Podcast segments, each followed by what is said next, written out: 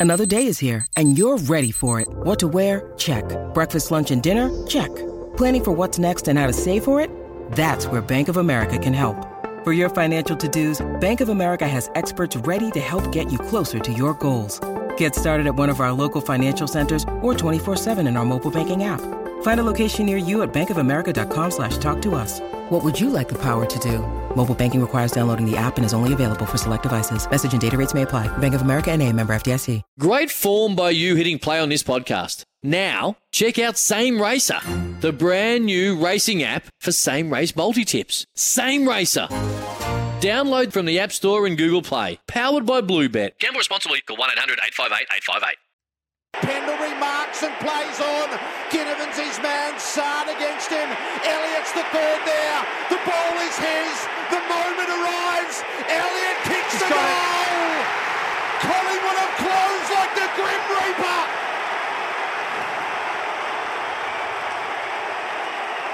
They hit the front with a minute and 42 seconds to go. And they hold Carlton's heart in their hand right now.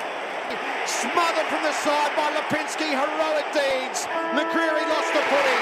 Carlton lost the game. It's unimaginably cruel.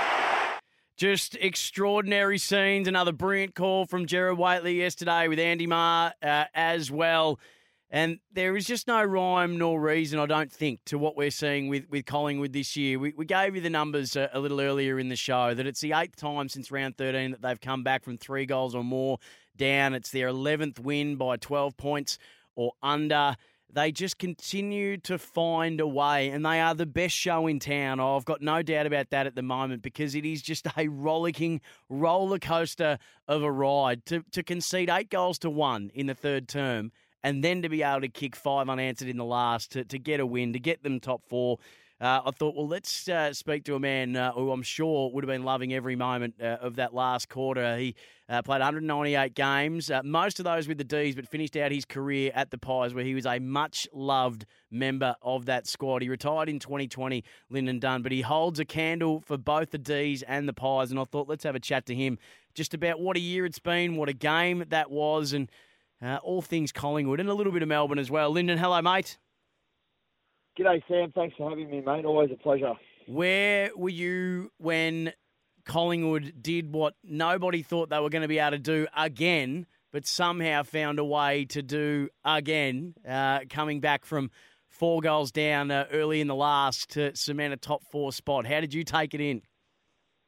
Uh, I was actually in the car driving home from uh, played footy myself yesterday, so um, we, we were out of Craigieburn, so it was a fair drive back to my place in the city, and uh, it was a pleasure to listen to. I wish I had been there. Um, you know, growing up in Essendon, a Hawthorn supporter, um, in my DNA is not feeling sorry for the Blues and not feeling sorry for the Dom. So um, there's a bit going on on that front this week, and uh, yeah, the Pies have just been on a, on a real roll.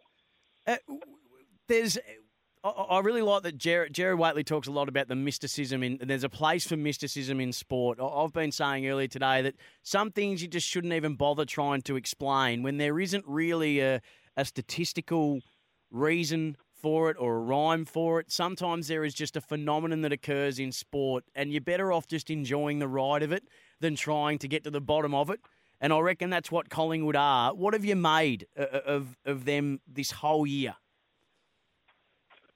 Well, I think the the biggest thing is winning form is good form, and uh, when you do win games and you win close games, it's contagious, and you just you can look at your mate walking up the race, whether it's before a game or you know at half time, and when the game's on the line, you just know that your mate's going to step up and you're going to do the same for him. And time after time, the Pies have been written off this year, and they just keep getting it done. Um, and they're playing great footy. They're playing a um, an attacking brand of footy, which I think has probably been on knock on the Pies in, in the past, and um, you know certainly my time at Collingwood and with Bucks and everything was uh, with a high defensive focus and the sort of natural flair. But it certainly looks like the Flyers got them uh, humming with the ball through the corridor, both with sharp hands and, and their foot skills, and, and it's paying off. They seem to be a side that revels in the remarkable and, and, and revels in being written off and, and, and the the idea that and because we all love a comeback story. I mean, we even love it. I mean, I said earlier that they've had more comebacks than John Farnham, and we even love it when Farnsey comes back time and time again. That that, that is the the joy and that that is the fun. Not if you're a Carlton fan, obviously, and for any other teams that they've beaten coming from behind, but that is that is the the from a spectator point of view, from an entertainment point of view, that is sport at its most fun and its most engaging. Where the the whole idea of surely they can't do it again, surely they can't come back from here, but they seem to find a way. And people talk about the fact, Lyndon, that it's trained, that they train for this. Uh, do you is that what you buy into that this is what they train for, or is there something more? Spiritual and all of that about what's going on um, at the Pies at the moment. Oh, there's no doubt that they train it, but so do 17 other AFL clubs. You always prepare yourself for certain scenarios and um, situational plays, and you know, for even in my time in the AFL system, you know, from when I was 17 to when I retired in 2020, it's something you do every week and speak about, and um, it becomes second nature. But there's no doubt that there is something special there uh, with an ability to win. I don't even know. It must have been eight games. I think they won by under seven points.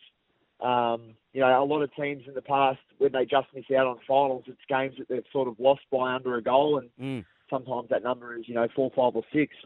Um, but like I said before, that there's a, there's a look and a feeling and a connection with your teammates when when you just got supreme confidence in what you're able to do, and it's not blowing teams out of the water, um, but it's when it's close and you know the game's on the line, knowing what you each other are going to do and how you're going to help each other and just knowing that you can get it done. It's almost like timing your runs to perfection, isn't it? Really, which is what the Pies have been doing from from siren to siren. There's a saying and a belief in footy, Lyndon, that you, the team is often moulded in the image of the coach themselves. And, and, you know, like, so Hawthorn under Clarkson were aggressive and they were, they were anger. They were really well connected and they cared for each other. But there was a, an anger there. They're antagonistic and, uh, you know, the ugly Hawks, as they were called. It looks like Craig McRae is to me someone who just loves footy. Like not he, he calls himself a footy nuffy. So there's a line in Jerry Maguire. Check out what pure joy looks like. That's him when you watch him on the, the sideline. It seems that that has permeated through the whole team. Everybody seems to just be loving what they're doing. Kane Cornes sort of criticised the over celebrating. I love the over celebrating, especially when it, you do it with your fans because you invite them in and you bring them along with you you were a big culture guy. From what you're hearing from your, your mates that are still at Collingwood, is that a big part of what's going on? That there is just a a joy that the, the game, we love this game and we will enjoy it uh, as much as we possibly can? Oh, look, it's a real fine line talking about the over celebrating. Um, I think that that's, at the end of the day, that's why the players do what they do and why people love the game of AFL football is because – if you don't celebrate the little wins, then um, you'd, you'd be pretty miserable most of the time because, you know, in footy, there's probably a lot more downs than there are ups. So there's no doubt acknowledging those things um, certainly helps, and especially in today's style of play and the age we live in, that these little things often, when you connect them all, they become quite big, and that's when you start to breed confidence and um, trust and that connection that you're sort of talking about, Sam. It's um, it's so important. And Fly, you know, I've been down to the club maybe half a dozen times this year and haven't had much to do with Fly as uh, in the AFL system as a player, but he was very welcoming. Um, the first time I met him, he came and would have had five or ten minutes chat with me on the sidelines of training, and um, you could just hear in his voice and the passion and um, the belief that he's got in the group and in the club, and it's so great to see um, especially just as a past player and having known the current group um, quite well. I know that the boys are loving him and the rest of the coaching staff that they've got there at the moment. What's possible for them? Is the, well, is it the sky's the limit? Is possible. anything possible, or do you feel like finals is a different beast and there's a reality check coming, or is this wave continue? Can this wave continue to be ridden? oh, there's no doubt the wave can continue. Like you look at the two informed teams in the comp, and it's Geelong and Collingwood. Um, it's pretty exciting. Um, you know, 2018 was the last time that um, you know the Pies gave the finals a real shake and almost went the whole the whole distance. Um, and that year we probably didn't have a team that the uh, or a list that you know other sides had, mm. but we just had that confidence in each other and an ability to get it done. I think the great strength of the Pies at the moment is that you haven't got you know two or three players starring every week. You've got multiple role players, and then when those blokes get shut down or a little bit quiet, someone else steps up to the plate and they go bananas. So that's what good teams do, and it's bloody exciting to watch. Where could it? Where's your area of concern though? Where where do you think that it can come unstuck? Well, I think the risk that you run, not that the Pies are meaning to play in close games, but you know, the closer it is, the more chance you have of losing. So every team's aiming, uh, aiming to win every game by ten goals, but you know when it's close, um, you know that's that the art is is winning those close games, and finals are another beast, as you mentioned. Um, yeah, the footy, the intensity on the footy, the pressure um, goes right up, and there's no doubt that um, the doubters will doubt that of the Pies and their young players, and you know, they must have from the players that played yesterday a, a, a large portion of them that either hadn't played finals or played the winning final. So it's up to those senior boys to drag them along. Pendle's game yesterday was outstanding. Yeah, phenomenal in that last 20 minutes. Yep. Yeah, we don't even really need to talk about him. He just gets it done time and time again, and that's why he's going to go down as one of the greats. But, yep. Um, you know, other leaders on the ground like Steele and Howie, um, Darcy Moore, and then at the other end you've got Mihocek now, who's played 100 games and um, is you know the spiritual leader of the forward line, and there's blokes that, that latch onto them as well. So it's very exciting.